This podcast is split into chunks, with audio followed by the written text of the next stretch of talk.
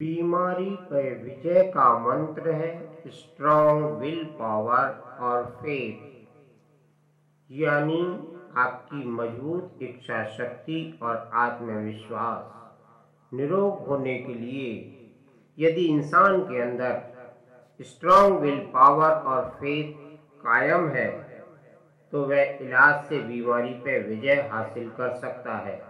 हमारी strong will power और हमारा फेथ रोगोपचार को प्रभावी बनाने में मददगार हो जाते हैं।